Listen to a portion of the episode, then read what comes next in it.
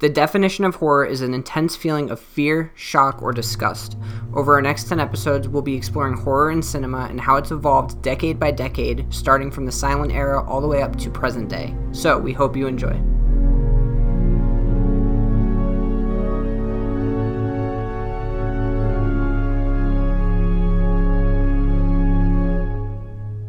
Hey everyone, welcome to Horror Haven Podcast. I'm Dylan. I'm Sierra. I'm Erica.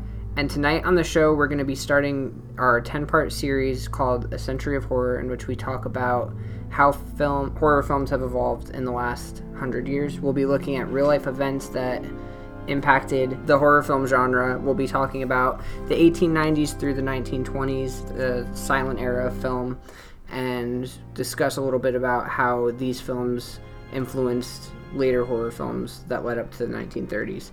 Throughout the episode, we're going to have clips from people who we have spoke to about the silent era, and they'll be talking about things that stood out to them and things that they love about the era. So we hope you enjoy the episode. We might get surprised and find some things they hate about the era. That'd be interesting. That would be interesting. Yeah. We're not expecting that, but maybe. All right, so I'm going to go ahead and start out and say that early movies in general, or early film when they first started doing it, they started, uh, people started filming really random shit. So, like, if you look at a lot of the first ever films that were put out, not specifically horror films, but just first films in general, it's just random things like naked women and. You also ah. have to understand that there was no censors at this time either. Yeah. So, naked women, full frontal nudity was not rare at this point in time. Well, it's like people riding bicycles and stuff, and I think a lot of that. I'm not an art major or anything, but I think a lot of that is probably experimenting with it and going with things that you know. So, Absolutely. I mean, you have paintings of naked women and you know just these everyday things. Exactly. Yeah. So Well, I think that was the big influence. I, I know that was the big influence of the time was was the um, art of the time. So paintings, drawings, things Right. like that a lot of inspired them this. do like we were talking about that. Yeah. Uh, Sierra and I were when we were watching some of them. A lot of them look like um Moving paintings. yeah like moving paintings. It's really cool.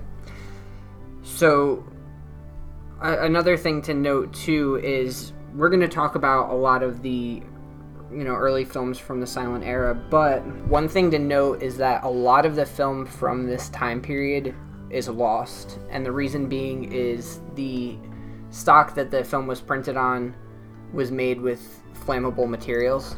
So a lot of the times from playing the film over and over on a projector with the lamps and everything going, they would just combust and catch on fire. So a lot of early films, not just horror films but films in general, have been lost because of that reason. That is accurate. The first clip that we're going to play from you guys is from our good friend Thomas Negovan from Century Guild. Uh, he's the director and writer also of the film Aurora, which, if you haven't gotten a chance to check out, be sure to look into how you can check it out. We'll post the links and everything on our page. Um, really great guy with a lot of insight on early film, silent era, and art in general. So we thought there was nobody better really to give some more insight.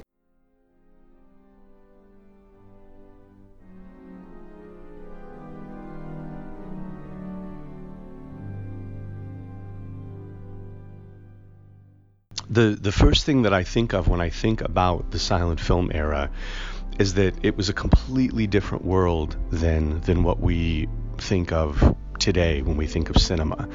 Um, the very first presentations of, of what was kind of the precursor to film were called magic lantern shows. And so someone would have a projection of a single image and they'd be standing in the back of the room telling the story and you know switching out the, the plates quickly. The next step was that someone figured out how to use leather straps to p- pull them in sequence. And then the very first thing that we think of as film was in 1892 uh, where a man named Reynaud showed uh, I think there were three films. Uh, and those are the first moving pictures and so those kind of things were done in, in more exhibition type settings. And then when they started to open movie houses, or what we would think of as movie houses, they were not suitable for um, the common public. They were loud.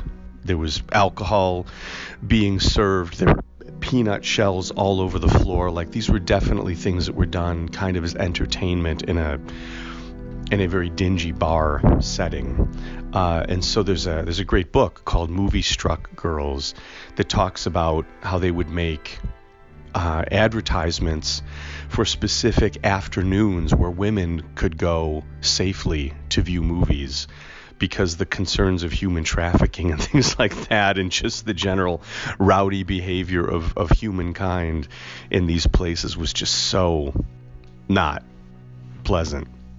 So when you think about in the midst of this this new invention of cinema, um, just the very act itself of a motion picture being projected was so occult and magical that it lent itself incredibly to the idea of of the shock of horror. So when you're looking at films like The Student of Prague, which was the first independent film, uh, independent feature, um, the the magic of the medium was so new and so different than the normal setting of say a stage play uh, that I really think that that contributed immensely to the sense of, of foreboding and magic and uh, just kind of mysticism that that permeated a film like that. Another person worth mentioning is Méliès. Uh, he was a stage magician, so when he started making early films, he was coming at it with the idea of how to create trickery. So when you're looking at things like the stills from the La Phrenologie Burlesque, which is the giant skull, um, these look like some fantastic theatrical setting as opposed to other directors. I can't, I can't even call them directors at that point, where people were just being very documentarian. Um, so Méliès is definitely someone to look at in terms of the application of of disbelief and fantasy in, in a magical sense. Uh, and I mention in a magical sense because that is what leads to what we are communally loving about horror.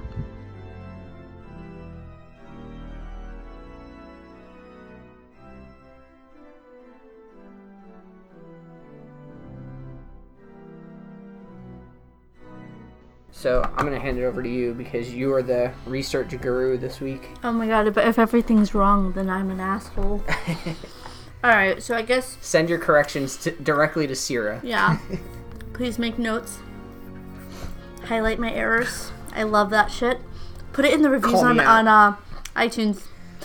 This is a three star review. It would have gotten five, but Sierra fucked up a little bit. So the first movie was actually okay. So we'll start out with the first ever horror movie, which is, I believe, in French. I don't speak French. I'm not even gonna attempt. Les Manoirs de Diable. You sound like an asshole doing that. I sounded Spanish, I think, You did, yeah. I, I was, was a little con- confused. You sound like an asshole. It's translated to House of the Devil here. or Castle of the Devil. I've seen it called too, or the Devil's Castle. I think that was the. I think it was the Devil's Castle, right? It, That's the well, I've seen we it. saw it on. I've seen it as both. It, it's it probably just goes by like how you translate. Mm-hmm. It just depends on Yeah. On how it was translated and at that point. Oh, I thought I had notes on like the other movie that was possibly Well, you told me about it. It's one that was made by Edison. It was like the death of the Mary's- beheading of something or of other. Mary something, but it was only like 18 seconds or something. Yeah. it was really but it's another one of those lost movies you can't find it. So we're gonna go with movies that weren't lost. That's what we'll discuss. Um, that's the first film. It was released in nine, not 19, 1896. You good? Yeah, I'm just not re- like I'm not mentally prepared for this. It's too much um responsibility for me. So we had watched this movie. You can find it on YouTube.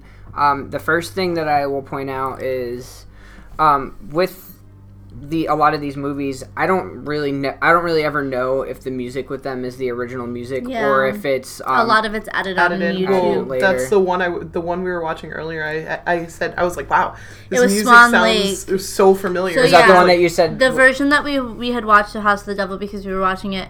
Me and Dylan had watched it a couple days ago. Me and Erica watched it again today, and, and it was put to this music from Swan Lake. Which, is, funny, yeah, because we played it and I was like, Sierra was like, "This is a perfect lullaby" because it put the baby right to sleep. Really? Yeah. yeah. Yeah, no, I was like, seriously, I was like, this music, I've, I've heard this somewhere, and she was like, yeah, it's Swan Lake. I was like, oh shit, yeah, you're right. Well, with or, with early films, um, I don't think it's something that they did right away, but they eventually started adding piano and music tracks in because it kind of ruined the experience if you went in and people were like sneezing and coughing and getting up out of their seats and it was silent and it kind of It was probably also boring.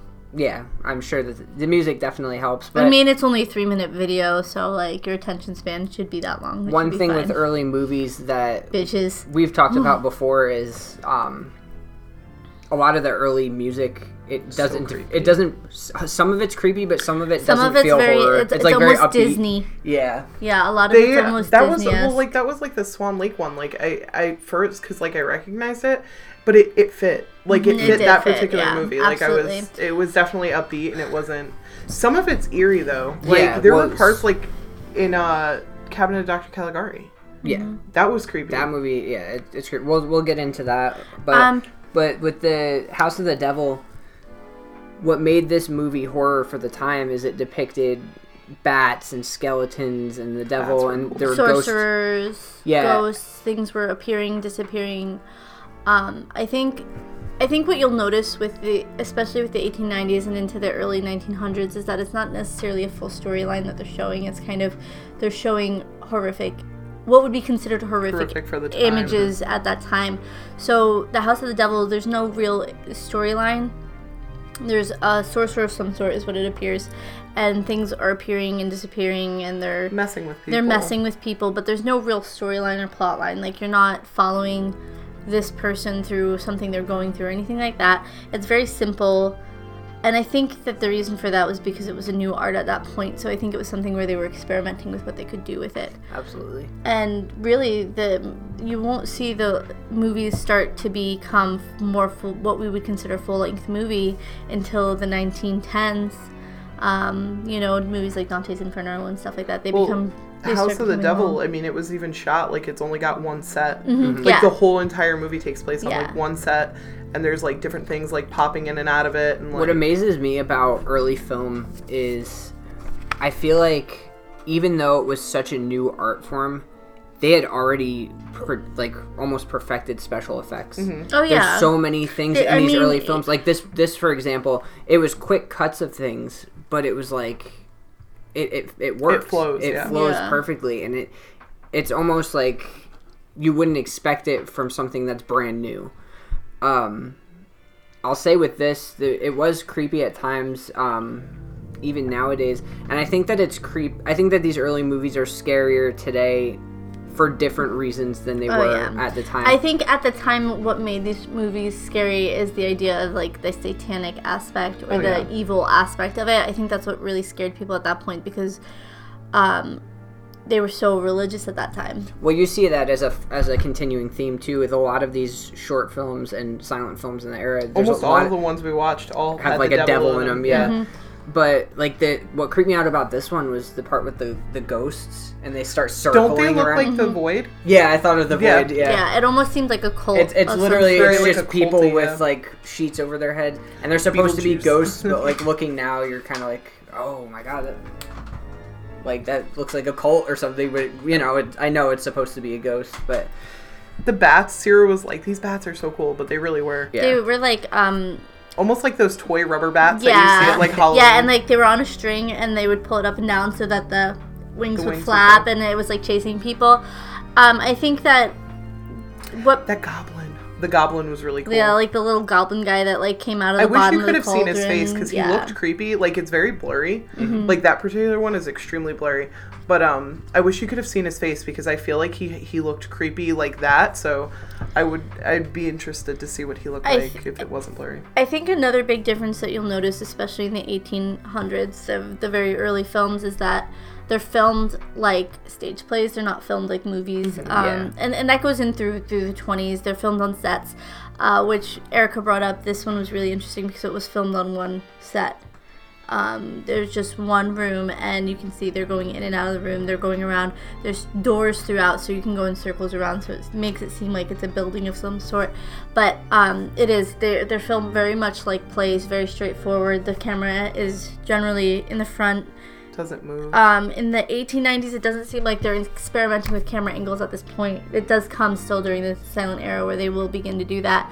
Um, but they are figuring out special effects right away. They Yeah. definitely jump into that quickly. a key thing that stands out to me with these movies too is I feel like, and I'd sp- talked to you a little bit, Sierra, about it. Is I feel like this period used the lower quality to their advantage because um, one short film that I watched was it was called The Portrait, and in the portrait there's a guy he he buys this painting or this portrait of a, a man and it's like a creepy looking guy and he hangs it on his wall and it starts moving and it's watching him and then it's like he goes to sleep and throughout the night like the the guy's like hands will come out of the portrait Yeah, and everything. nope. and watching it it looks real like it's great effects but you it, was probably done with a hole in the wall and the guy could just come through. But if that were to come out today in you know 4k you Yeah, just look at it you'd be like that's a fucking hole in the wall that somebody's climbing through. So it is definitely something that they use to their advantage um but uh, 1902, A Trip to the Moon came out, and I don't care what anybody says. That's a horror movie because it's fucking terrifying. Yeah, it doesn't seem to be one that they. We, we did a lot of research. I researched for. It's um, creepy. It almo- popped over up. a week, and and I'm gonna say 90% of the movies that came out at this time, I would today consider a horror movie. None of them, and like a lot of the horror movies, I would consider comedies. Like Yeah. like for instance, this one in particular that we've been talking about, House of the Devil, it it shows a man with a pitchfork disappearing and reappearing and poking, Poking people, in their butts Yeah. like and messing with them so they'll poke one guy and then they'll come up on the other side and poke the other guy and they're like it's almost um three stooges you Yeah. know like really funny like Kind of like slapstick. Yeah. yeah comedy, yeah, and it's it's but to, it's cons- because of the devil or the the, the sorcery and the bats and the, that it's considered horror and at that time it probably was what they would consider to be scary um What blows my mind about talking about horror movies from back then is knowing that people were going and genuinely getting terrified of this stuff. Yeah. Like we'll we'll talk about later on with like um like Frankenstein and when we go over the 30s like people fainting in the theater and shit like Well, there was uh, they, a clip came up while we were watching these today about freaks, mhm.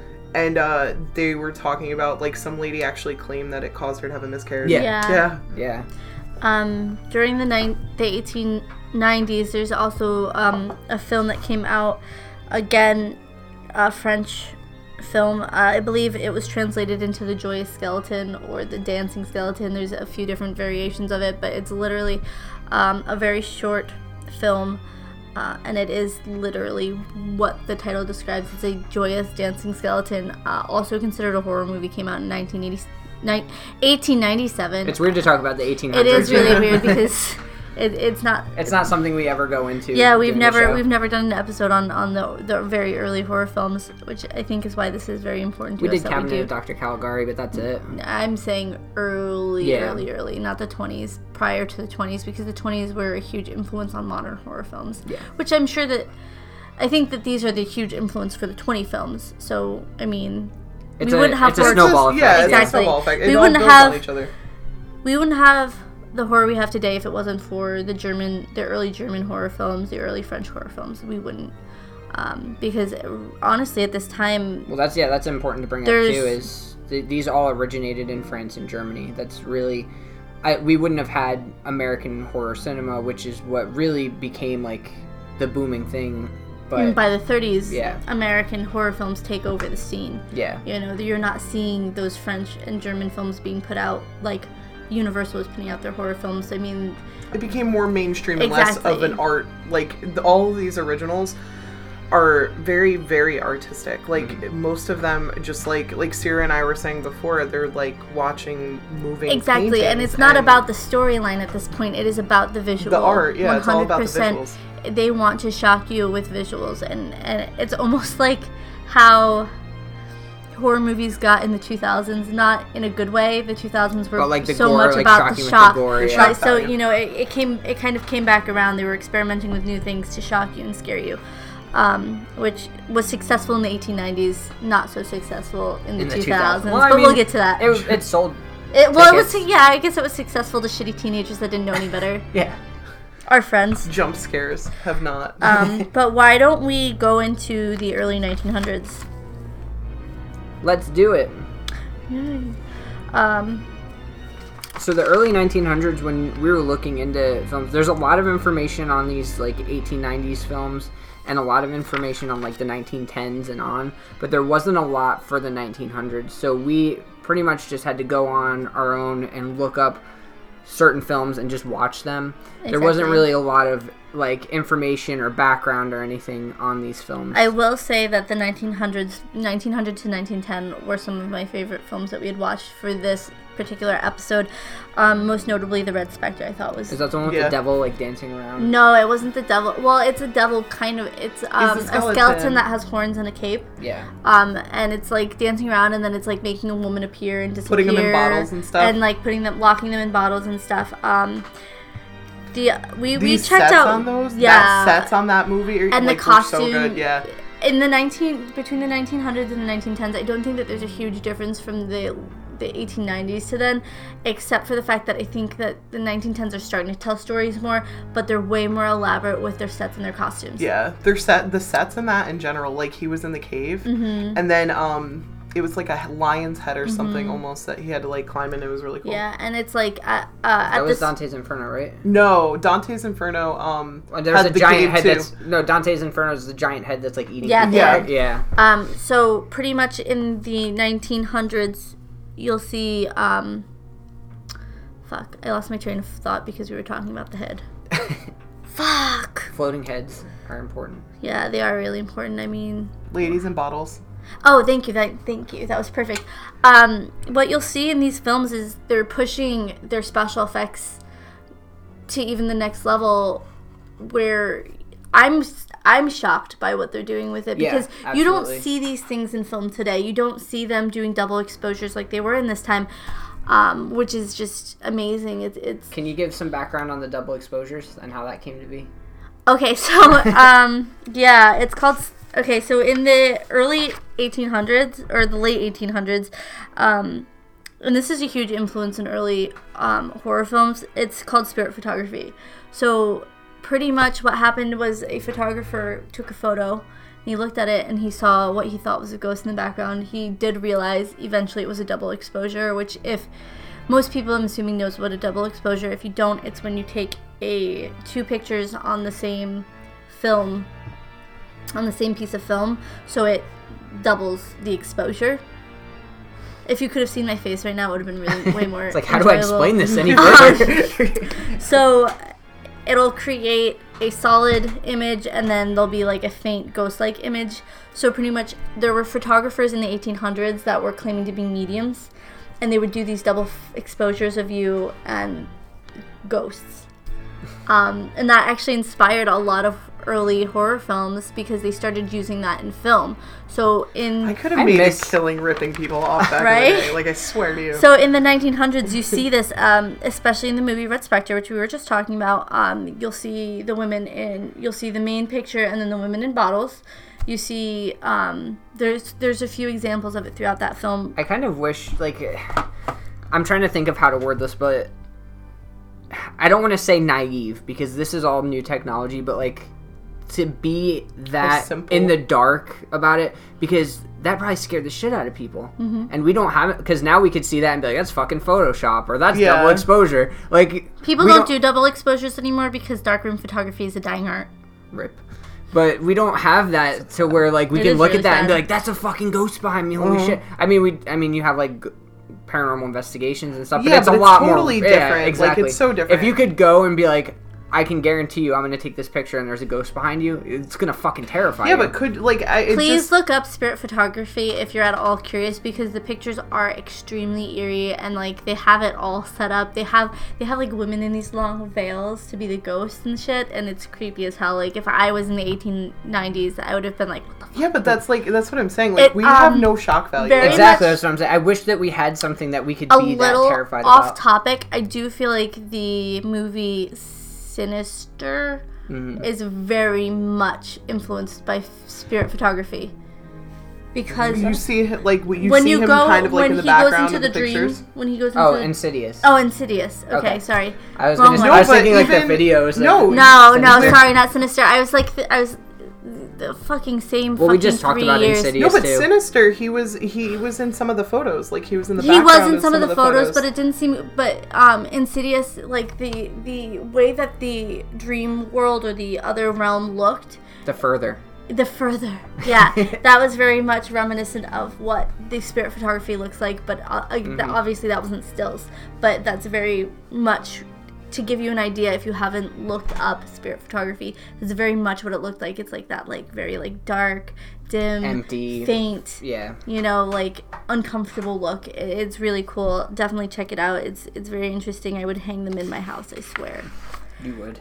yeah i would She would. You like to hang things that love it. scare the shit out of me around our house. like so. the creepy little the little drawings of the like dolls Yeah, I have Erica to thank for that one. welcome. no kyle right wasn't it kyle um but uh i think that the reason why there's not a ton of information in the 19 1900 to 1910 is mainly because it was still a developing art it was very similar to the 1890s um so it's like there's no real divide between that and that There's this. no transition. Like I said, I mean, Erica and I sat down and watched six films from both, um, and and the only real difference that I saw, they're slightly longer by maybe a minute or two, and they seem to tell a story from beginning to end. Yeah, they have storylines. Um, yeah. Like you said before, they they start to get more elaborate with um with costumes and sets, and you start seeing them use more sets. You also start seeing the can- cam- camera, angles. and um just them playing around with different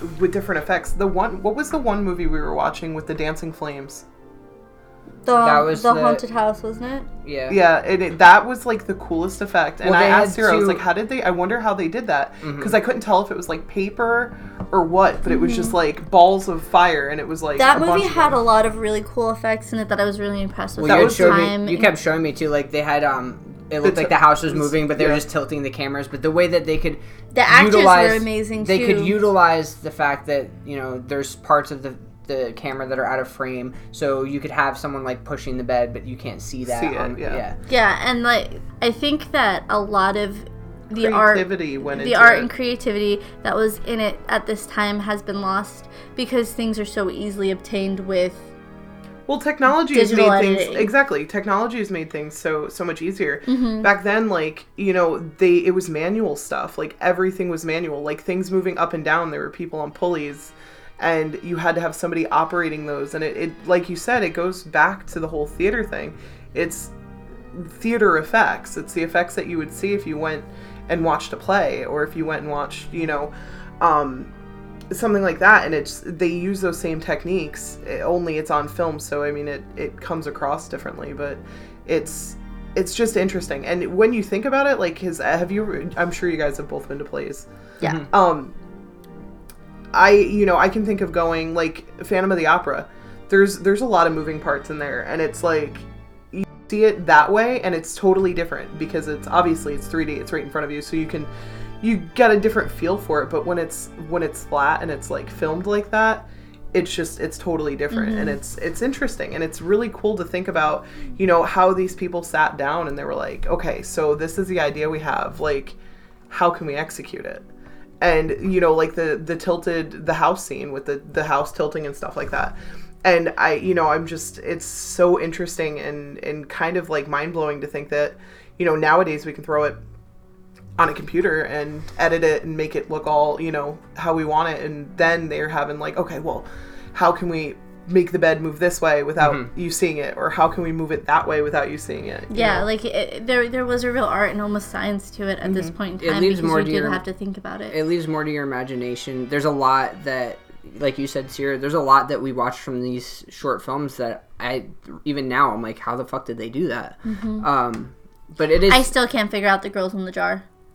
Like I know it's because they were it's, moving It's a double exposure of some sort. It has but to they be. were moving. But how did they get three separate exposures in one film. You know what I mean? It's because there's three jars, three women. They were all moving separately.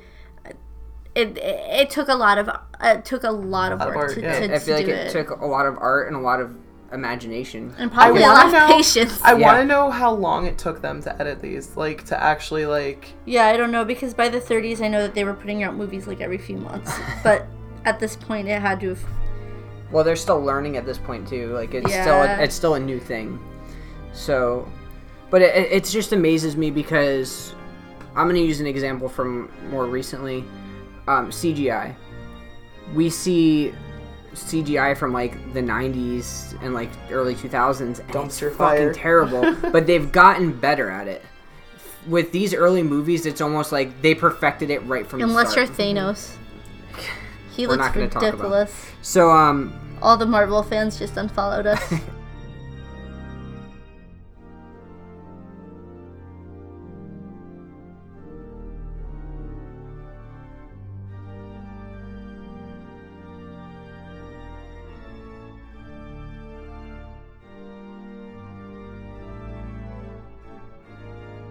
Hello, everybody. This is John and Becca from Skeleton Rose Media, and we're here today in conjunction with Horror Haven for their decades in horror histories or biographies, whatever they're calling them. And uh, we're here today to tell you guys a few things about the silent era horror movies that we really, really dig, and uh, some things that we just generally like about them.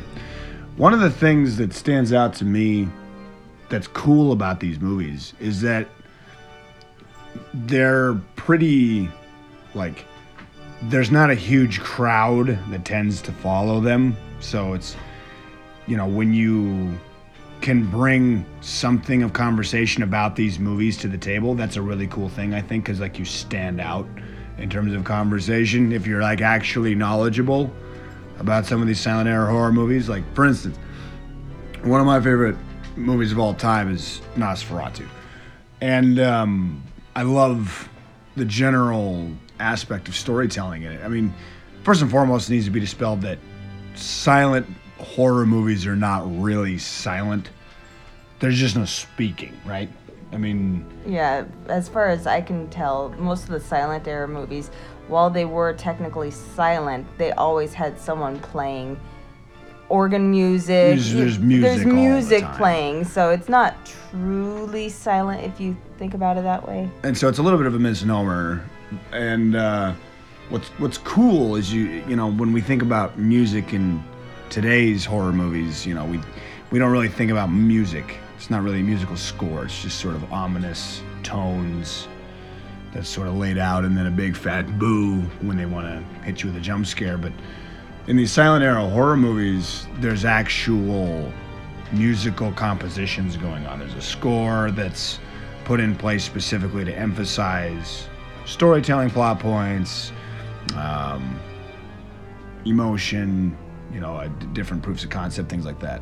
And so the music takes place of the speaking, obviously. And I think that that's a really, really cool thing that we kind of lose sight of, you know, in, in today's horror, which strikes a chord with me specifically because for every horror project I do for the for the horror novels, I actually make a soundtrack that goes along with like what I see, you know, the vision I see for the books in my head, and I, you know, seeing these silent era horror movies do kind of the same thing where they have like, you know, a very dedicated um, musical score that's supposed to evoke, you know, a specific feel or vibe out of the scenes that you're watching. You know, that that's a very very cool thing to me that I think gets almost entirely lost in, in modern filmmaking is the importance of music as a creative medium, you know, and how it can intertwine into uh, into uh, visual cinematics, you know.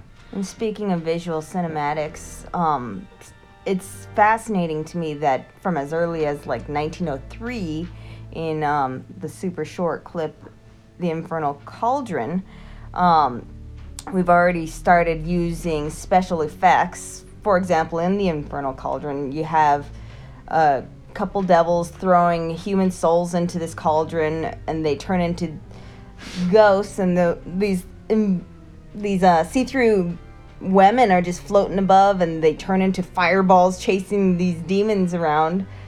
Um, and and causing him to jump in the cauldron and you've got this flashbang or like in um, 1910 with frankenstein you've got the skeleton that just sort of starts waving at you as it builds its flesh I, I just find it fascinating that we're already using our imagination and our our minds to create these gory fascinating little well, I said fascinating so many times. I really like the Well, special and effects and I- that we're already dabbling in Well, from I- over a hundred years Well, ago. I think I think one of the things that that Beck and I both latched onto too is like is how far some of these stories actually go.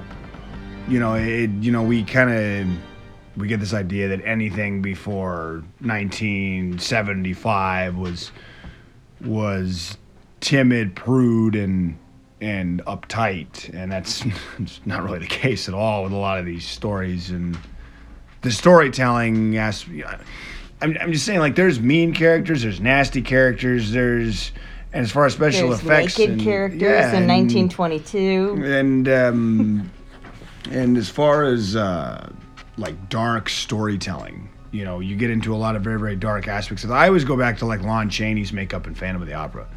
That to me I, is one of the creepiest scenes when he's actually unmasked in the original phantom of the opera. And i remember being such a huge fan of like the you know the modern Phantom of the Opera, you know with uh, Michael Crawford and Sarah Brightman in the '80s. That like that's what I grew up with. So like seeing the original silent era Phantom of the Opera and Lon Chaney's makeup when he's unmasked, it fucking terrified me. Like, and I I, I saw that when I was probably like 16, and I'm not sure what about it was so visually unsettling. I maybe because it literally looked like a dude who had a deformed skull, you know. It didn't it was so delightfully extreme in its simplicity, I guess. And I really really like that like a complex take on a simple idea. And so I mean and that's just like literal makeup that they put on him, you know. And so I just really really dig that that dedication to you know, we don't have CGI, so we have to make it. And I know we use this term practical effects, but really, when you think about it, there's nothing fucking practical about practical effects. They're time consuming, they take a lot of energy and money. It's much easier to do things CGI, so there's nothing practical about practical effects at all. And um, uh, I just like that that idea that they would put that much time and effort into creating you know, Lon Chaney's not just Lon Chaney. I mean, they, Lon Chaney's just one, but like Max or uh, Max von Schreck is Nosferatu playing Count Orlok. I mean, he's another one that had a snot load of makeup. I mean, in, uh, 50 years later, when um, uh, Klaus Kinski played Nosferatu in the in the remake, uh, like four, five, six hours in the makeup chair. You know, that kind of dedication to your passion, I guess, is something that used to go without saying. That was just what you did. You know, and you put that much effort into everything from makeup to the music to the storytelling. So when you read these title cards, the wording of every sentence is important. Every word matters. If you miss Right. a single word, you might be lost. Mm, Right, exactly. And, and so, like, you have to. And there was no rewind back in those days. No, no, Um, not at well, all. technically there well, was. you, you had. but, well, but a lot of these people were. but a lot you- of these people were, were coming in from some distance Yeah, you went to, to, see the the theater. show. And so, like, if you didn't catch it the first time, you just fucking missed it. You know, You're not gonna pay for it again. right, right. It's exactly it. So, um, that kind of, I guess, you create a cumulative magic around something when um, everybody needs to be glued to something so much to really get the full experience because there's just something as simple as there's no fucking speaking, you know. Um, something as simple as that can change the entire context and there's something creepy about it like like if you walk into a room where somebody's watching a a, si- a, a silent movie and there's always a creepy soundtrack going there's something really fucking ominous about it. There just is. And so when you start sitting down to read the title cards, you find yourself being yanked into the story with so much more veracity because you have to read it. So it's like it sucks you in almost against your will. And so these stories have this kind of a tenaciousness because they connect with you in a lot of other ways other than just speaking with words.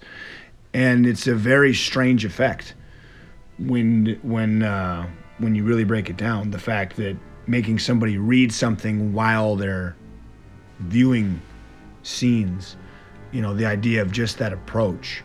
The only thing that I can um, compare it to in today's day and age would be watching foreign films where you're literally Yeah, yeah. only reading the subtitles, Subtitles, to know what's going on. And you and in the same way you find yourself being yanked into those stories because you have to read. And and so like when you engage more than one sense to enjoy a movie it's just something that's very very cool. And to be honest with you I find it's a more satisfying thing at times. For well i mean if it's a I- good story. and i you know i have a lot to owe to the silent era as well because everything that i do with the novels that we've been getting a lot of acclaim for in the last year and a half with all the digital photography that we put into the books you know so like we set up these digital photo shoots to go with the scenes that that we place them into. And that's straight up is like a silent film idea. So i'm tagging these photographs with the scenes that they go with while people are reading the manuscript that accompanies the scene. So Almost like a backwards silent film, whereas it Right. was lots of images with little words. Right. Here we have lots of words with with a little Little image. image. And and so to wrap it all up, I I think silent era horror movies are phenomenal. I think they're great. I owe a lot of what little success that I have. I mean, as far as my approach to doing the the, the horror novels, everybody looks at me like it's a, this a really original idea, but in but in theory, I owe basically all of it to the silent era to the silent era of horror movies. The whole, the idea, the vibe, everything. So I think it's great. I think it's phenomenal. Check them out. Watch as many of them as you can, and learn how to tell some proper stories. kudos to those early 1900 geniuses. Absolutely. Peace, love, brotherhood. Stay brutal, Mwah. everybody.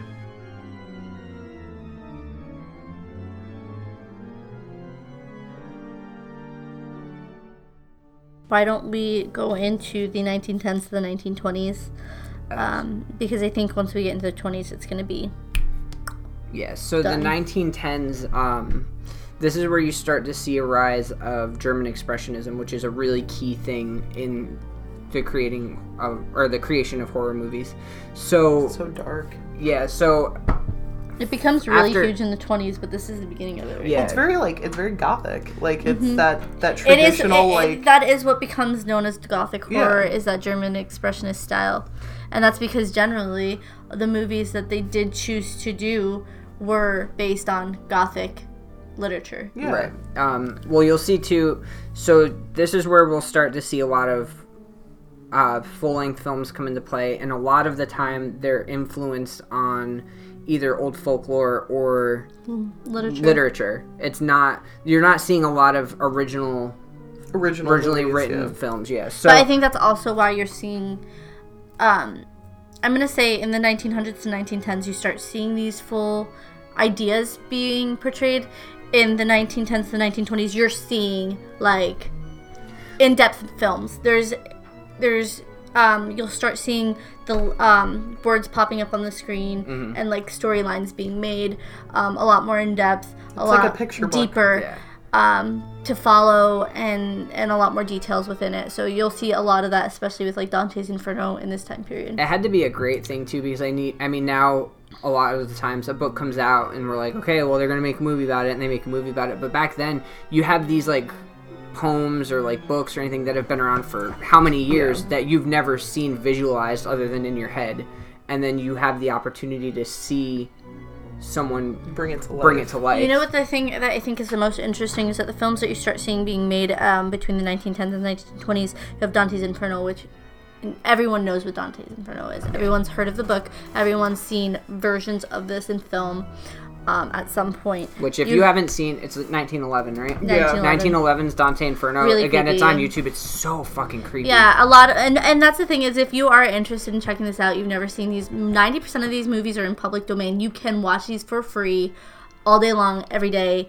I'm pretty sure all of them are at this Yeah. point because copyright license Yeah. expire after like 80 years or something like that. So, um I'm gonna You pull have- typical Erica on this. Dante's Inferno. All the naked dudes on the rocks. Those rocks were sharp. watch Did it. you? It was like a shell. I got home Did from work and you were like, how the fuck are they sitting on those rocks? Because they were all naked. No, you like know every why one we of were them. talking that. But you, s- in in addition to that, you see Frankenstein, which, if anybody knows the 30s, Frankenstein is he's he's the man.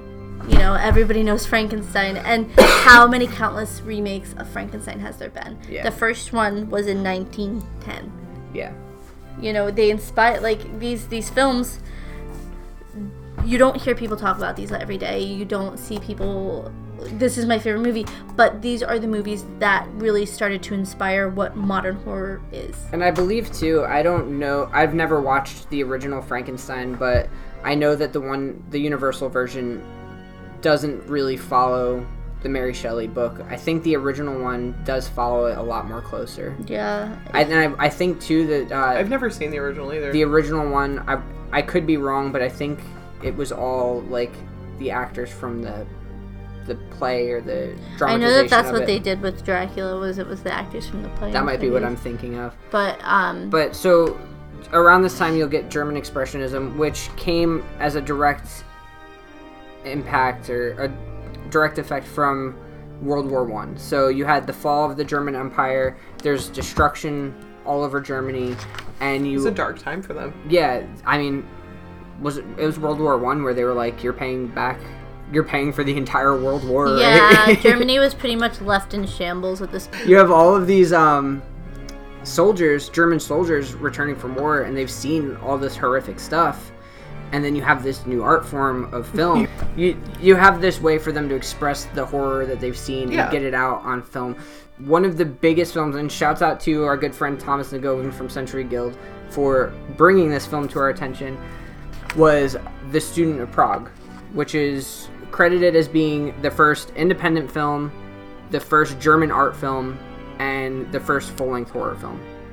From what I've No, seen, the first full length independent, independent horror, horror, form- film. There's a lot of different things that I had, I had seen. a from lot you you have to understand at this time too is that when we say first horror film first this first that it is always conflicting because a lot of the record keeping wasn't as well Yeah. um, or the films were lost or no one's ever seen it or blah, blah, whatever there's a thousand reasons why four movies are credited as the first horror film ever It bounces around. There's a there's differing opinions on it. That's all. Yeah, it's it's hard to. I mean, anything in history yeah. that you're looking up from hundred years ago, you're gonna have different. Somebody's gonna of tell you it's a something. di- yeah, a different account of it.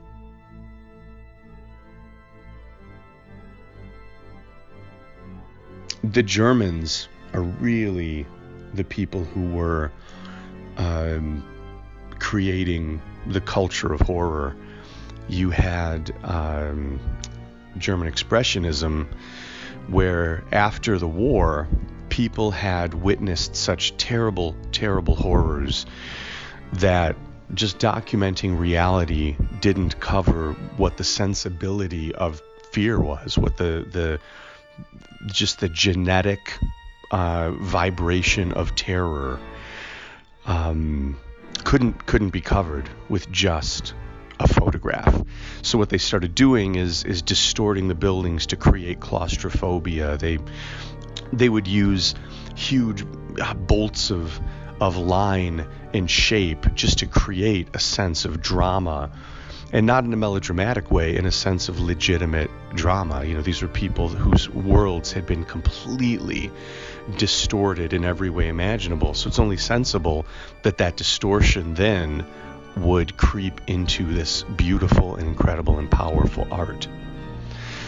Um, i'm thinking of some of the backdrops on movies like genuine and stuff like that. Definitely look at the Marmorhaus theater. Uh, you've got all of those beautiful, beautiful posters by Josef Fenneker for the premieres um, for things like Haunted Castle and uh, which uh, was a Fritz Lang script. Uh, that's definitely one worth looking up.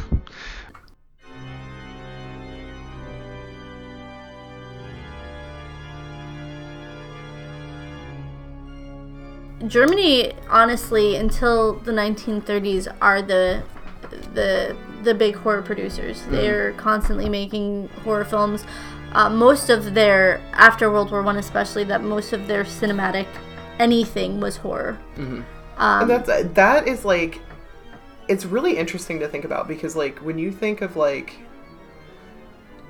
I guess like for me anyway, like when I think about like war and like it's it's always like on an individual level. So it's like when you're thinking about people coming back from war, it's it's individuals. It's not not like a whole. A whole But like, thing. yeah, this this But affected this the entire affected country. the entire country to the point where groups of them were well, making. you want to know films. why I think the the big difference is at, at this time to this to uh, during this time in history to now is that and where we're from it changes Yeah. it to completely because Germany has war has been on their land. Mm-hmm. We've we've never had a war on our land. Yeah. We've never witnessed war. We've never been in a war torn country. It's never happened for us. The only war we had on our land was against ourselves. yeah.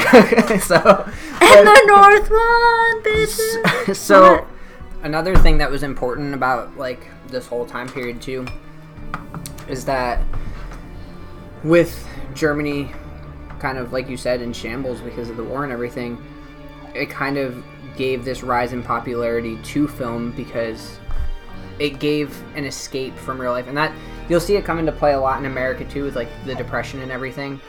Um, you know, people can afford to go see a movie, so they can go and escape for a little bit and pretend that bad things aren't happening. Yeah, I want to pretend like my kids aren't working in factories. Not getting their arms torn off by big machinery. What is wrong with you? Learned about it in school. No, that's horrific. Yeah, so um, the Student of Prague it has a lot of groundbreaking things. There's a lot of cinematography that's really important for the film, and a lot of effects that were. It was based on a um, Edgar Allan Poe story. So while making this movie, um, Paul Wegener, who was a star in the movie, he had heard the story of the Golem, which is an old Jewish Jewish folklore. yeah.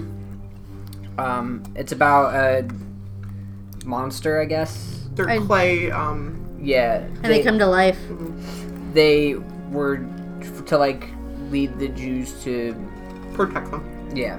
Um, so he had gotten wind of this story, this folklore, and he wanted to make a movie about it, which leads to 1915's film The Golem. So after the Student of Prague was released in 1913, The Golem was released in 1915, two years later. This movie tends to be recognized as the first monster movie. Whether that's true or not depends on what We shitty ask. website you read on. um, I mean, at this time there's a lot of monsters, so it just depends. Uh, it doesn't seem like they count the devil as a monster. Which is so odd. You know what Yeah. I mean? Because it's like Well, like the, the reason I'm saying that, I don't know if they do or not, but God, what, the so reason I'm saying that is that literally every movie until like the 1910s has Satan in it, and none of those were considered the first monster movie. So, but Satan's Satan's not a monster. He's a Um, cool dude. but yeah, like we said before, that this film was inspired by the um, Jewish legend of the Golem. And the Golem, um, He had a really bad haircut. He acted in The Golem as well. He played the Golem, and it's considered to be a lost film. Really? The Golem? Mhm. You can watch that online. I thought so, but everything that I find of it says it's a lost film. So No, it's definitely online. maybe pieces of it are lost. Not my bad. Something you'll come across pretty frequently too is that you'll get lost films where you can still find audio from it. Mhm. So the audio wasn't like, and this is later on. This is later on. So like in the 20 or in the 30s and stuff like that, there's still films that are being lost, but you'll find the audio for it, which I think is kind of crazy. So Well, it's because the the films are lost because they're getting burnt up. no, I know. I, bur- burn up it's just funny side. that like you think that like oh the film's gone. Let me throw away the audio too because Well, like time I was saying before, like with Dante's Inferno, you can see them talking, and it's like I wonder what the hell they were talking about.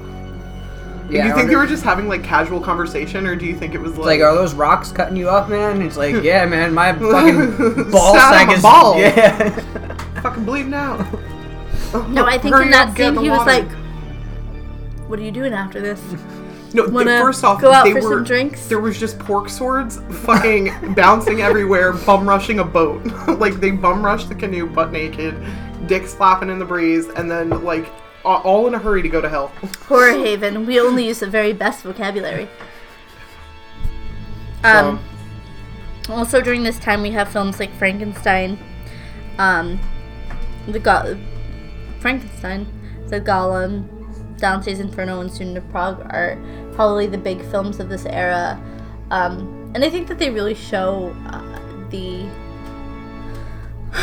what would I how what's the word I'm looking for? Dante's Inferno has really good effects for its time. Yeah, I think I think that this movie too. I think The- that this this era has really great storylines as well. At this It's point, it's really showing that progress. So you know how like we were talking like when we originally did um the decades in horror last year, we were talking about those like those transition movies that kind Yeah. of cross the decades. I I think that this whole time period is like is just like a snowball effect. Like Yeah. it's like every film is like a little bit better than the last, a little bit better than the last, and it's just like it's really like growing, and you can see like characteristics from all these different films pulling together as as you progress. It's progress. kind of funny that when we did Decades in Horror, we did it in reverse order. Like, it's kind of, looking back on it, it's like at the time, it's like, oh, that's a cool way to do it. But looking back, it's like, it's kind of dumb because you can't see what carries on. carries the the traits that go on. Mm-hmm. Um, with Dante's Inferno, I really like the effect with the um, what was it, the panther or the jaguar, or whatever it was, the the big cat. Mhm. It's like a cat in the mountain, and was he's like, like, um, he's coming around the mountain, made. and the mount the the thing is like backing up, and he's like poking, like trying to like shoo it, but it's like. I don't know. It either was like really shitty taxidermy, like on wheels that they were like or it was pulling, a puppet of some sort. or yeah like some kind of like crazy animatronic and i'm like it just thinking about like that type of like where like where does that come from like especially at that time period like where were your thoughts that you were like oh yeah we can totally do this like We're gonna hold on i'm gonna give build me some fur and whiskers. I'm gonna build a cat, a real big cat. you know it's just it's so cool dante's inferno had some really cool effects in general like um with beatrice getting like beamed up Mm-hmm. she was just like boop like, they fucking like zipped then, her up in the air like three minutes later, he disappears slowly. yeah like he fades out but like it was so funny because like she she, like kind beams of like up she like puts her hand out. Like, yeah, like, she like "Ah!" Superman beams up, and then he flips his scarf over his shoulder, like and then yes, he just bitches." disappears. And then he and then he disappears. just fades out. like with his scarf flipped over. Like he's like, I'm I'm a I'm a bad bitch. yeah, So, um, in 1919 and leading into 1920, I don't know, you took all the notes of the movies, so if I'm missing any, I'm kind of just going off this list you have over here. You're good. Um, released in 1920, you have The Cabinet of Dr. Caligari, which is referred to. What do you refer to it as here? It's Or- the granddaddy of horror. yeah. I, I don't refer to it as that. That was actually what it was. Re- that's what it's looked at as now. yeah. So it's um, fantastic. That's why it is. it's absolutely one of my fantastic. all-time beautiful. favorites. If you have And not seen Cabinet of Dr. Caligari, or all thirty versions of it that are on YouTube, Yeah. like I have. Th- I This, forgot about that. You this- got watching it. speaking of this film, is what's going to transition us into talking to the 20s. It was filmed in 1919, but was released in 1920. This is the um, most obvious example of German Expressionism. Now, we brought up German Expressionism, we brought up what inspired German Expressionism, but what does it look like? I think that's an important thing to talk about. Um, it's a skewed reality. It's um, it's very cubism. Like it's like cubism. yeah, The sets and stuff are, especially like Cabinet of Dr. Caligari's got that like really like. the It's sets look like they're surrealist. Yeah, yeah, it's it's, surreal, and yeah. that's exactly what it is. Expressionism is a type of surrealism, but pretty much the point, the whole point of expressionism is to make you feel something. It's not necessarily to make something make sense to you. It wants you to feel a certain way. It wants to set a tone. It wants to set a mood. It's going to be which I think is the best. the sets are going to be very um distorted. It's gonna make you feel uncomfortable. It's gonna make you feel maybe sad or anx- Anxious. anxious. Is a good term. It's gonna be very dark. There's gonna be high contrast. There's gonna highlight things that it wants you to see to make the story make sense to you. Um, it's German Expressionism was one of the very first big art movements in film. Um, it's and it's important because this is what ends up transitioning from the 1920s to the 1930s because after the 1920s a lot of the german um, filmmakers ended up going to america when the nazi party took over in germany and the expressionist movement moves to america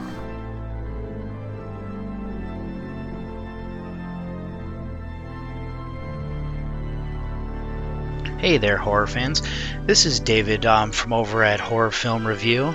And when I saw my friends over at Horror Haven were trying to do um, this historical project, I decided that I would um, throw in and kind of help them out. Uh, so, the first thing I wanted to talk about here is the silent era of horror. Um, just to kind of start it off, my background a little bit of it is growing up, I hated black and white films and had never seen a silent one. Um, that was until I went to college, and one of the first classes that I actually took there was for uh, Intro to World Cinema. And during this class, we actually were introduced to the cabinet of Dr. Caligari, and that film actually blew me away and kind of set me down my path to start trying to uh, find other ones from it.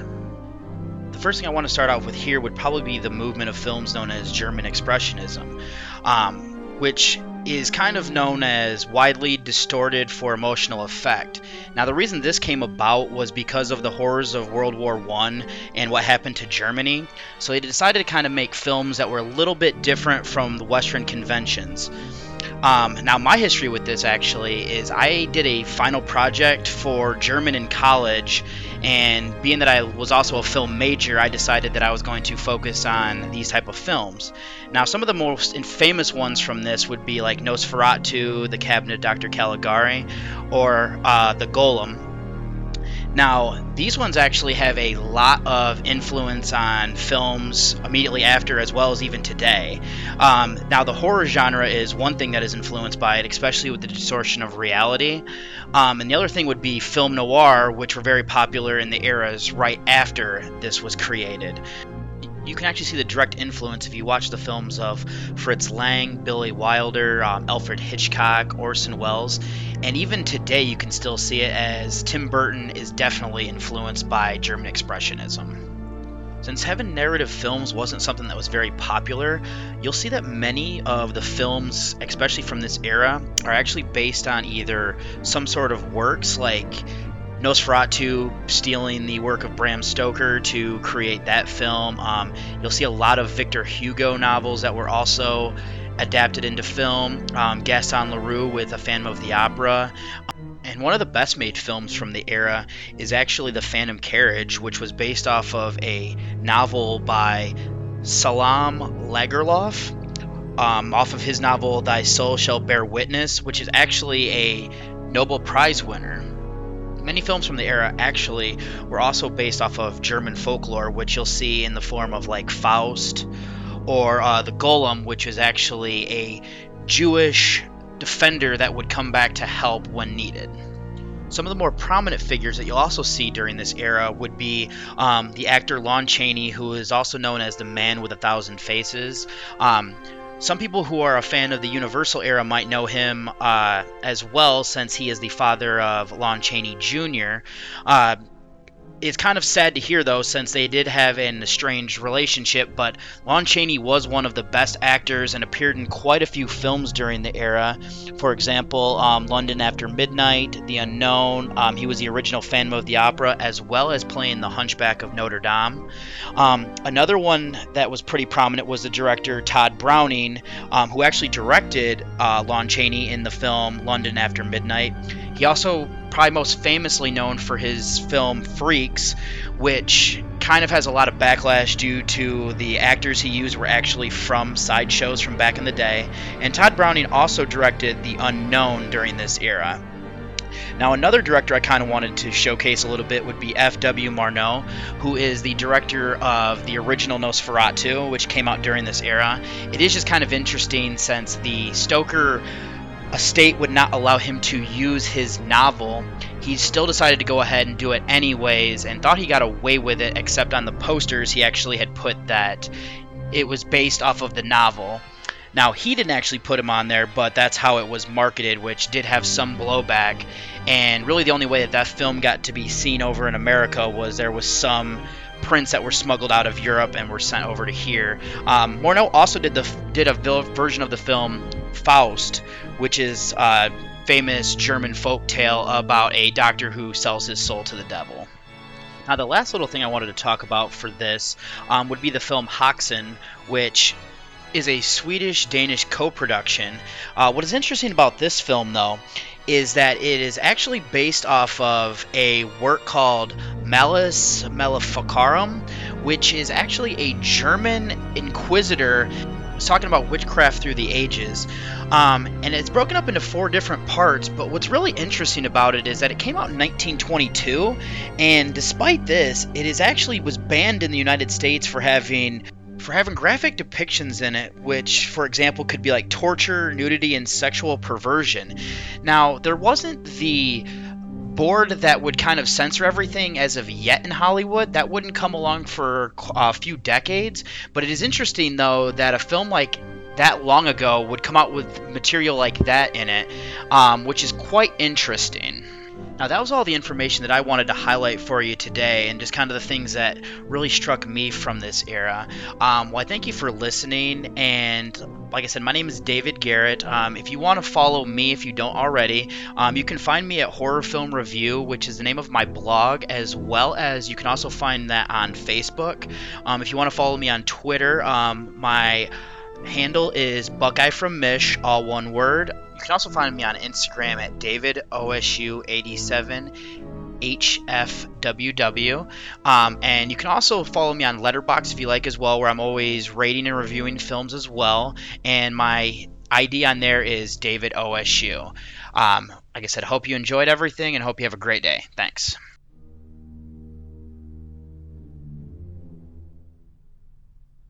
Now I'm gonna go on a little bit of a um, rant or tangent, I guess, on Cabinet of Dr. Caligari because there's a lot of important things that I want to bring up. First off, I remember watching this movie for the first time, and right from the first scene where you have the girl coming in and um, j- just like eh, if you've seen the movie, it's it's hard to coffee. Yeah, it's hard to explain, but if you've seen the movie, um, or if you want to look it up and watch that first, the very first scene in the movie, it's so haunting.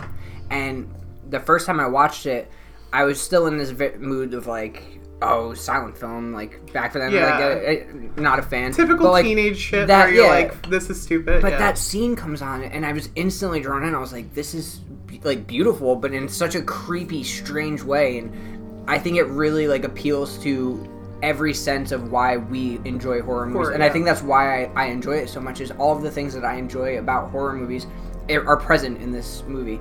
Now, as far as the historical context of this movie, like you had said, Sierra, it, it is visually very much an expressionist movie, but this is the perfect example too of storytelling and how that could apply to what was going on.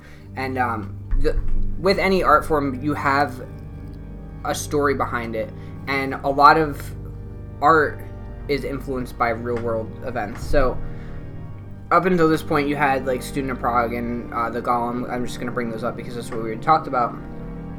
And they're telling this story, but it's a story. This is telling a story, but there's this meaning behind it. Now, in the movie, you have Dr. Caligari, and he's controlling this monster or this man who he says is a sleepwalker. Isn't this essentially poking fun at the Nazi Party? Not kind, not really. The Nazi Party hasn't been around yet. This is still early, but you have Dr. Caligari, and he's commanding this sleepwalker to kill. And this was a direct metaphor of the higher up government's in the effect, government- Yeah, with war. telling people to kill, not necessarily what they had wanted to do. So it's foreshadowing.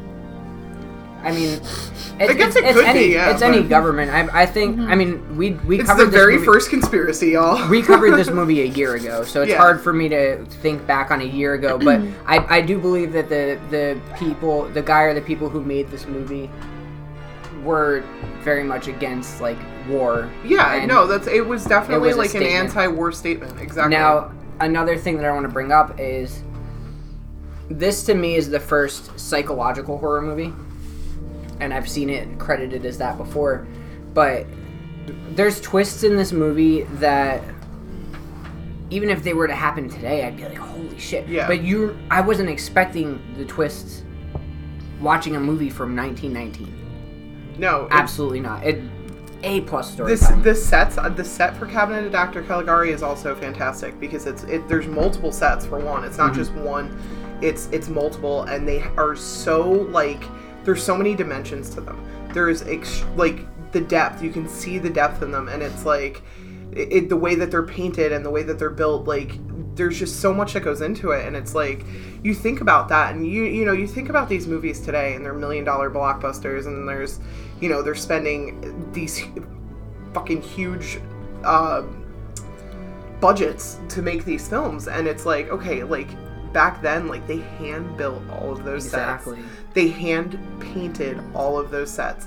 Somebody hand sewed all of those costumes and hand threaded all of those wigs. And you know what i mean? Like everything was so handmade that it's like The makeup was probably made with from bird inflation if you yeah like with inflation could you imagine how much like a movie like that would cost like Oh yeah, if it were made today with you it know, wouldn't like- be made today. They'd be like green screen. yeah it, it it makes you utilize what you have too, and that's something that carries on too. And I think it's what makes later horror movies so great too. Because look at like Texas Chainsaw Massacre or Evil Dead. They you didn't can't have get these. through a single episode Yeah. y'all not a single one well, they didn't have these It big was me budgets. this time.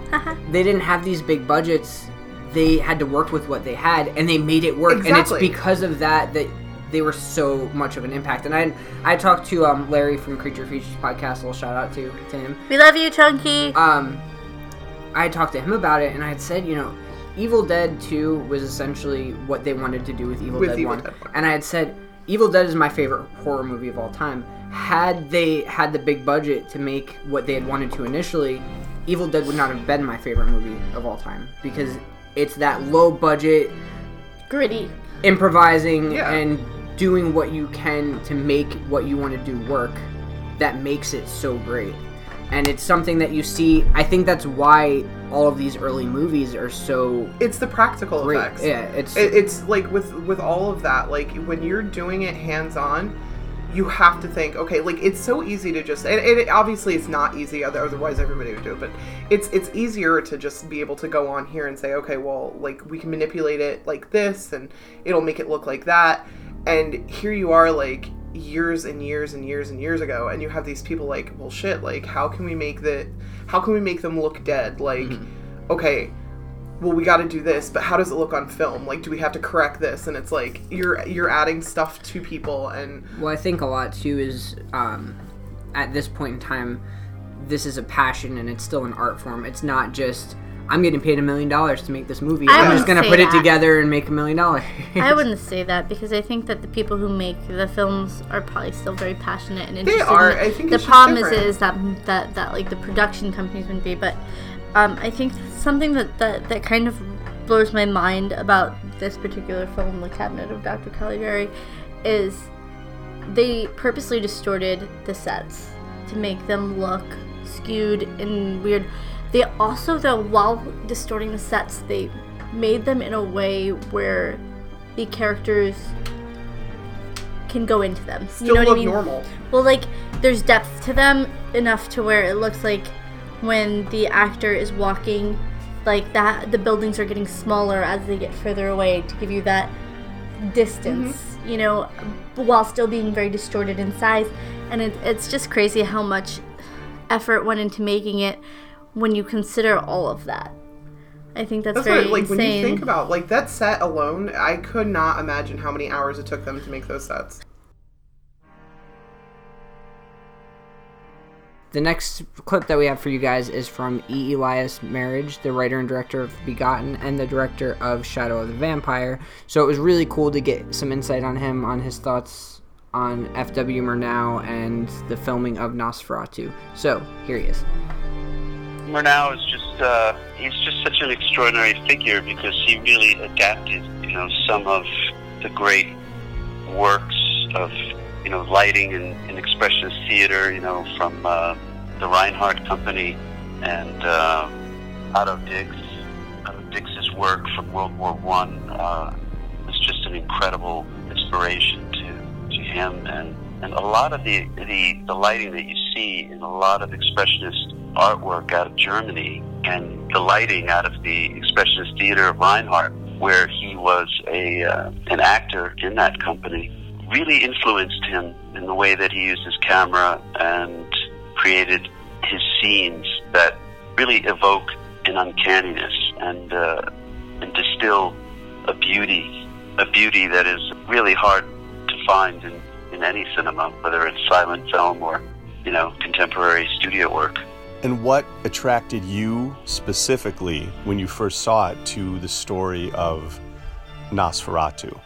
What attracted me was that the world of, you know, Steichen's photography, early photography, Talbot's photography, and you look at the work of Alfred Kubin, the uncanniness of the image that was being presented in both symbolist and expressionist graphic arts really is adapted motion picture through Murnau's movies, you know, and uh, I find that to be an extraordinary contribution.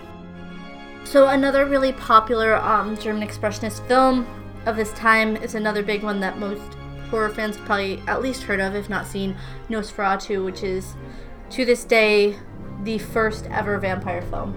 It's the first official. Peter. This is what an, a vampire is. It's Peter. Now, this isn't what vampires go on to be. Um, in the in the 1930s, you get Dracula. which is pretty much direct. Well, Nosferatu. th- it- it- They're very similar, Dracula and Nosferatu. but they're different types. The the vampires Their are very different. The look is different. Um, I, I which- think they become very romanticized. exactly, get- and you know. and Dracula really becomes more what you see with vampires in the modern horror. He Um, was a sex symbol. but 30s um, Dracula was so rock and roll. Thank you, Bela Lugosi. Just picture him in like a Uh, no, I rock and roll Deacon was um, From the bad boy of the group. Yeah. Um, we need to stop now. but the fucking movie is so good. Nosferatu was released in 1922, and the vampire in that is not Dracula. It's um, Count Orlok. Count Orlok. But that's Oh, I another. thought you were you like stopped. no, like you were waiting like for- you were like making awkward eye contact, and you breathed in like you were gonna say something. But that's another really popular expressionist film. His fucking hands bug me out. His like long Yeah, like I can't. They Salad freak me out. fingers. Yeah, How the does salad fingers. How does he pick things up with them? I don't Like, know, baby, dude, babies. I can't like when my kids were little. They do that. They don't bend their fingers, so they like pick shit up like ET man. It freaks me out. I'm gonna out. try to do that tomorrow, just all day at work, just trying to like fucking pick shit up without like Nosferatu fucking- pick shit like up. no, all right, back, back on topic. But, Nosferatu. um, this movie, this I think is what really inspired, um, like horror cinema in the United States. I This think that what- this film did begin to inspire horror cinema. I think it was um, this one was a big inspiration for the monster movies, especially because the first Universal monster movie Was is Dracula, um, which was directly inspired by this. It was taken from the stage Bram play, Stoker, but- Stro- but yeah, both of these Bram- were. I- Not Bram Bram Stoker. That's a bad porn version. Okay. both films. that dibs on porn name Bram Stoker. Both films were directly inspired by the Dracula by Bram Stoker. Yeah, that's what I was thinking when I said that they're basically the same. Is that I know that Nosferatu was somewhat influenced by Bram Stoker's Dracula. Yeah. Um, but this is where you start to get a lot of um, I, I think that this is the perfect example of what we had said before, where you get that gothic era because you have the castle and like the This this is the movie that really really The Victorian. I don't want to say started it because you can't say that because there's so many lost films, but this is a movie that really put it in the forefront of popular film of the time. and this is the first film that I can utilize. Um, I think I, I can say this is the first film that I can say utilizes like shadows and that they're very important in the film. Lighting. The lighting in this was just- lighting yeah the lighting and the shadows and you see that later on one movie that i know was it it was the 40s um i walked with a zombie really really did great with the shadows but like it, it's We'll be it's talking about it in two decades. yeah but it's I, I just wanted to bring it up because it's things like this because Getting off topic. it's not getting off I'm topic just kidding. no. I'm just kidding. Just it's go. It's so- it's going back to seeing what That snowball started effect. the snowball effect and what influenced sorry what influenced like th- that to be what it was I'm just fucking with you because I do think it's important. I, I think it's impossible to talk about early horror films Without without, giving an talking idea of about what what, modern- it influenced. Um, so Nosferatu was released in 1922 as an expressionist film. The same year, a very different style of film was released called Haxan, which Haxan is almost a documentary oh style film. this movie i haven't watched it i've watched a lot of clips from it and it's something that i've i don't know why i've always wanted to watch it and I think it's Erica easily would dig it. it's easily accessible but accessible. It's accessible on YouTube. but I I don't know why I've just never watched it. But it's it's basically like a, a sort of documentary of It witchcraft. shows the evolution of witchcraft Oh, yeah, starting telling me. yeah at paganism and going on to like more satanic ritual witches like what we would be like oh it's a witch I'd like to see a remake. you know of that. it's very interesting um movies that this directly inspired i would say is definitely suspiria definitely it was Suspiria's probably inspired by Black Sunday. this black sunday films think- like that i think um but i think it's an interesting thing because it's it's it's it's a fake documentary yeah, and uh which is interesting because it's like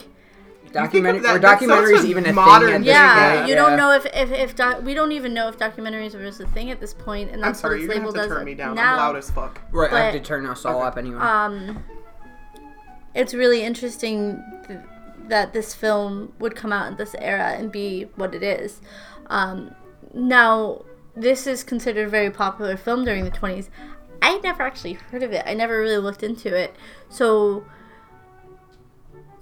did it i don't know if it has the following now that it had then but I it's definitely up- a film that's that's interesting and i would definitely say t- to Yeah, check it out the- if you're the clips I've seen, it's absolutely terrifying, and I, I think it talks about like um different kinds of witchcraft from like satanic to Wiccan to pagan to like all all kinds of different like Mm-hmm. witchcraft through history. Um, I looked it up, and it says that the first documentary film is called Nanook of the North: A Story of Life and Love in the actual Arctic, and it's from 1922. So yeah, I guess that was the year of documentaries. Um, we're just brushing we're getting a little like close on time and uh, we're just kind of brushing on some important stuff i know that we talked a lot about earlier films and these are films too that i'm sure that we'll cover on the show later on like hacks and yeah, stuff Oh, for yeah, I sure. think we should definitely I, do I an think that d- doing the research on these decades, um, I've done research of the, the from the 1890s through the 30s. At this point, um, you start finding films that you didn't know about, or you, maybe you've heard of, you never really looked into, that you've, you've you're finding interest in, and I think that's important to to when you find something that you really like to look into it and find those those influential original films and check them out because um, some of them are just they're truly terrifying and they're very beautiful. and it's it's it's funny too to read especially i'm sure that we won't have this problem later on but it's so funny to look into stuff because you have all these like loopholes and like all like for example we we brought up that the first full-length horror movie is the student of prague but some people consider it to be the golem some people consider it to be what esmeralda from 1909 Yes. like it dep- like depending on if you consider quasimodo a monster oh, he might be the first figure or not. He Yeah. they don't always consider Hunchback of Notre Dame a horror film, but some play some some people do. So it just depends. Like I said, there's a million when you look up the first movie that did this or the first film that did that, you're going to so find many- con- yeah, so much conflicting conflicting. Im- information. So I think the best way to go about it is just to see what keeps popping up when you Mm-hmm. look at those things.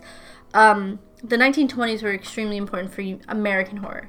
That's where the start of Universal came um, in 1925 with The Phantom of the Opera, which to this day is a, an extremely well remembered film. And the Phantom of the Opera, it was a, a silent film first, but they did remake it later on um, when the Universal monsters were big, and it was directed by Tod Browning, who would go on to do Dracula.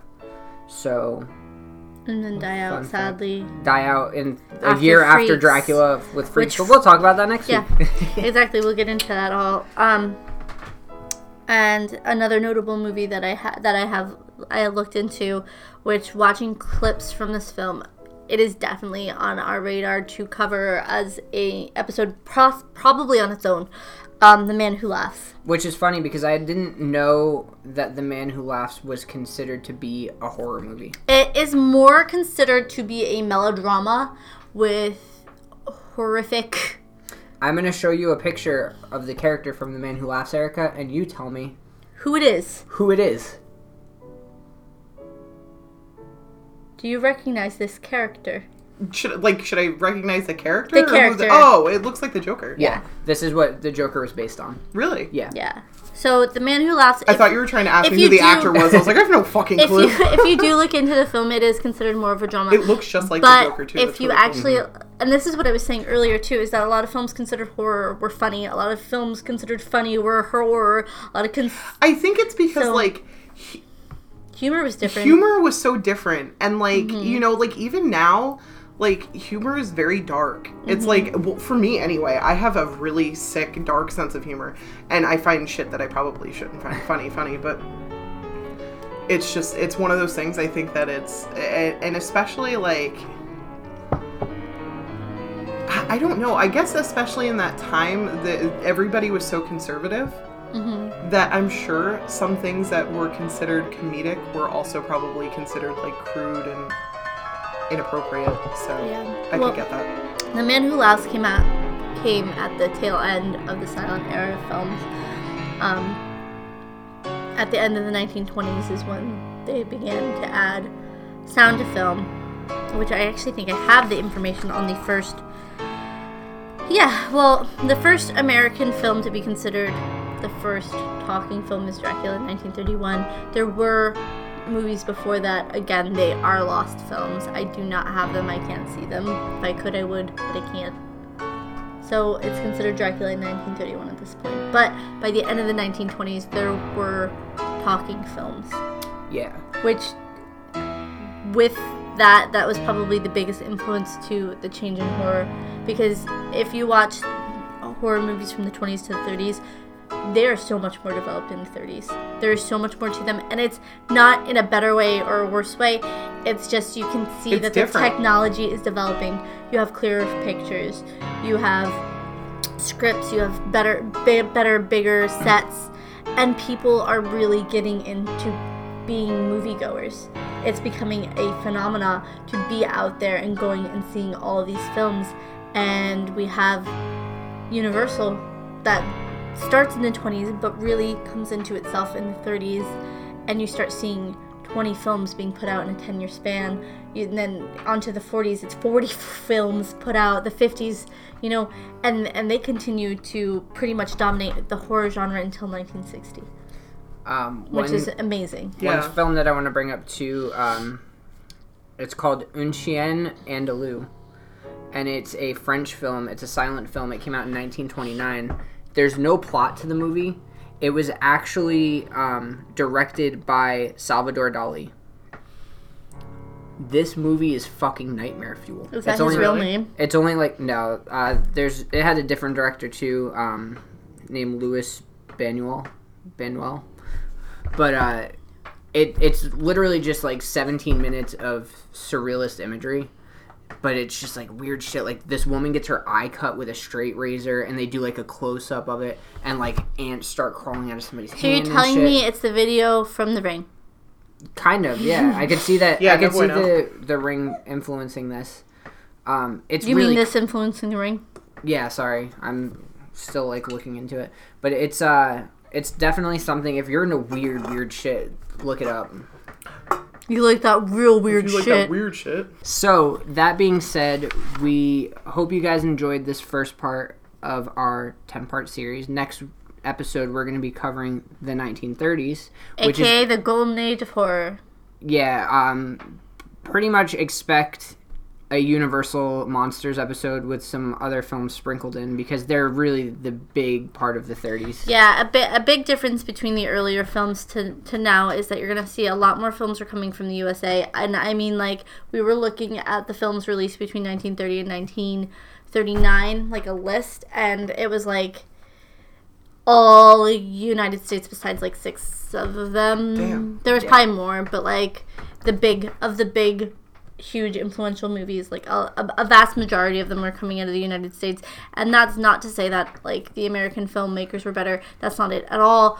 But there's some more things to get into, like censorship and how well that that's comes into that's play. a big thing too is uh, at the end of the 1920s the nazi party took over in germany and a lot of german filmmakers were unable to make not unable to make films. They were able to make films but it wasn't There was more restrictions on it Eh, because yeah. they didn't want any outside influence. Exactly. So they and a lot of German filmmakers ended up going to Hollywood, and they started making horror films, uh, which you'll you'll start seeing. Um, right, you'll start seeing names you ne- recognize from the 1920s and German expressionist films in the Universal horror movies, which were inspired by the expressionist movement. Although you definitely see um, more development in it. It's a it's a little bit different. Um, but we'll talk about that more next week. Yeah. So if you want to follow us, is that Murphy? No, that was a sheep. Um, if you want to follow along with us on social media, you can find us on Instagram and Facebook at Horror Haven Podcast, on Twitter at Horror underscore Haven. You can subscribe to us on Spotify, iTunes, wherever you listen Dylan to your acts like we all update that shit. That's just him. Um, uh, if you want to contribute a clip to any of the future decades that we're going to be covering, Don't come talk to me because I'm not gonna do it. send us a message or send us an email at horrorhavenpodcast at gmail.com. Thank you to anyone who's reached out to us about submitting clips already. We're really excited to hear what you guys have to say about the decades. Thank you to everyone who submitted clips for this episode. And Thank you to me for doing the fucking thank you research. to Sierra Yeah, for doing the big research. shout out to you, Wow. And, Dick. Yeah. Dylan this whole hates this whole me. episode's for you, Sierra. No, shut up. It's for you. German expressionism. German expressionism. I got yelled at three times because I needed more notes on German expressionism, and then you didn't even talk about it right. Fucking mess it up. Talked- I talked about it wrong. You didn't talk. You didn't Okay. talk about it. Have a good night, guys. Good night. Bye.